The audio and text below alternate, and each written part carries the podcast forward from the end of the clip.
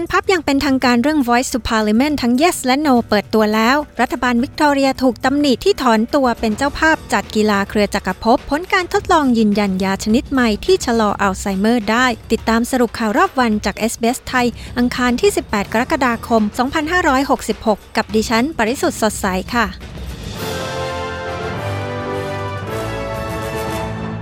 นายกรั มนตรีแอนโทนีอัลบานิซีกล่าวว่าเขามั่นใจว่าชาวออสเตรเลียจะลงคะแนนเสียงว่าเห็นด้วยหรือ yes ในการลงประชามติเรื่องคณะที่ปรึกษาเสียงชาวพื้นเมือง หรือ Voice to Parliament เนื่องจากผู้คนพยายามแสวงหาผลลัพธ์ที่ดีกว่าสำหรับชนกลุ่มแรกของชาติ ขณะเดียวกันวันนี้คณะกรรมการการเลือกตั้งของออสเตรเลียได้เผยแพร่แผ่นพับอย่างเป็นทางการ ที่อธิบายข้อโต้แย้งทั้งกรณีที่เห็นด้วยและไม่เห็นด้วยในประเด็นเรื่องคณะที่ปรึกษาเสียงชาวพื้นเมือง ต่อรัฐสภาหรือ Voice to Parliament แผ่นพับที่อธิบายการเห็นด้วยหรือ Yes ย้ำถึงโอกาสที่คณะที่ปรึกษาเสียงชาวพื้นเมือง จะมอบให้แก่ชนพื้นเมืองของออสเตรเลีย รุ่นต่อๆไป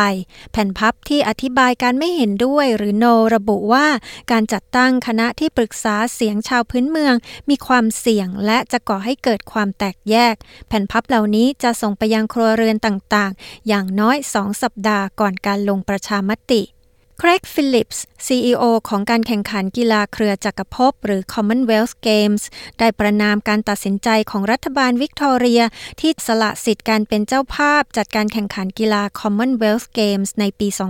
2026 ที่กำหนดจะจัดขึ้นในส่วนภูมิภาคของรัฐวิกตอเรีย มุขมนตรีแดเนียลแอนดรูสกล่าวว่า จะไม่มีการเดินหน้าจัดการแข่งขันหลังมีการประมาณว่า ค่าใช้จ่ายจะบานปลายถึง 7,000 ล้านดอลลาร์ นายฟิลิปส์กล่าวว่าตัวเลขดังกล่าวเป็นตัวเลขที่เกินจริงอย่างมาก และไม่ได้สะท้อนต้นทุนการดำเนินงานที่เสนอต่อคณะกรรมการจัดงานในเดือนมิถุนายนแอนรัสตันโฆษกด้านกีฬาของพรรคฝ่ายค้านสหพันธรัฐตำหนิการตัดสินใจของรัฐบาลวิกตอเรีย และเรียกร้องให้นายกรัฐมนตรีออกมาร่วมรับผิดชอบในเรื่องนี้ด้วย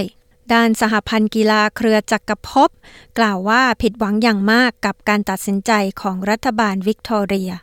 รัฐบาลสหพันธรัฐได้ประกาศแผนการปรับปรุงระบบการรีไซเคิลของออสเตรเลีย รวมถึงการลงทุนหลายล้านดอลลาร์ในโครงสร้างพื้นฐานในรัฐนิวเซาท์เวลส์จะมีการให้ทุนสนับสนุน 11 ล้านดอลลาร์สำหรับ 9 โครงการที่จะดำเนินการร่วมกันกับรัฐบาลนิวเซาท์เวลส์เพื่อปรับปรุงโครงสร้างพื้นฐานการรีไซเคิลของภาคเอกชน และเพิ่มศักยภาพในการนำสิ่งที่ผ่านการใช้งานแล้ว มาแปรสภาพให้ใช้งานใหม่ได้อีกครั้ง โดยดำเนินการให้ได้มากกว่า 20,000 ตันต่อปียาใหม่ชนิดหนึ่งกำลังได้รับการยกย่องว่าเป็นความก้าวหน้าครั้งสำคัญในการต่อสู้กับโรคอัลไซเมอร์ หลังการทดลองทั่วโลกยืนยันว่ายานี้ช่วยชะลอการเสื่อมของสมองที่ควบคุมด้านความคิด การทดลองกับผู้ป่วย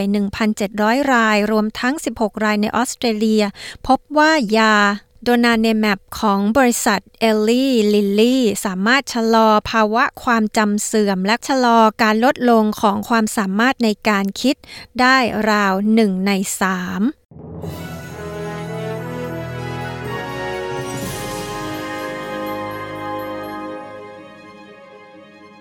มาดูที่อัตราแลกเปลี่ยนเงินตราระหว่างประเทศในวันนี้ 1 ดอลลาร์สหรัฐแลกเป็นเงินไทยได้ 34 บาท 27 สตางค์ 1 ดอลลาร์ออสเตรเลียแลกเป็นเงินไทยได้ 23 บาท 39 สตางค์ 1 ดอลลาร์ออสเตรเลียแลกเป็นเงินดอลลาร์สหรัฐได้ 68 เซนต์ค่ะ ส่วนพยากรณ์อากาศทั่วออสเตรเลียในวันพรุ่งนี้ พุธที่ 19 กรกฎาคม เพิร์ธจะมีฝนโปรยจากนั้นลมแรงอุณหภูมิสูงสุด 17 องศาเซลเซียสอดิเลดแดดจ้าอุณหภูมิสูงสุด 18 องศา เมลเบิร์นท้องฟ้ามีเมฆบางส่วน อุณหภูมิสูงสุด 15 องศา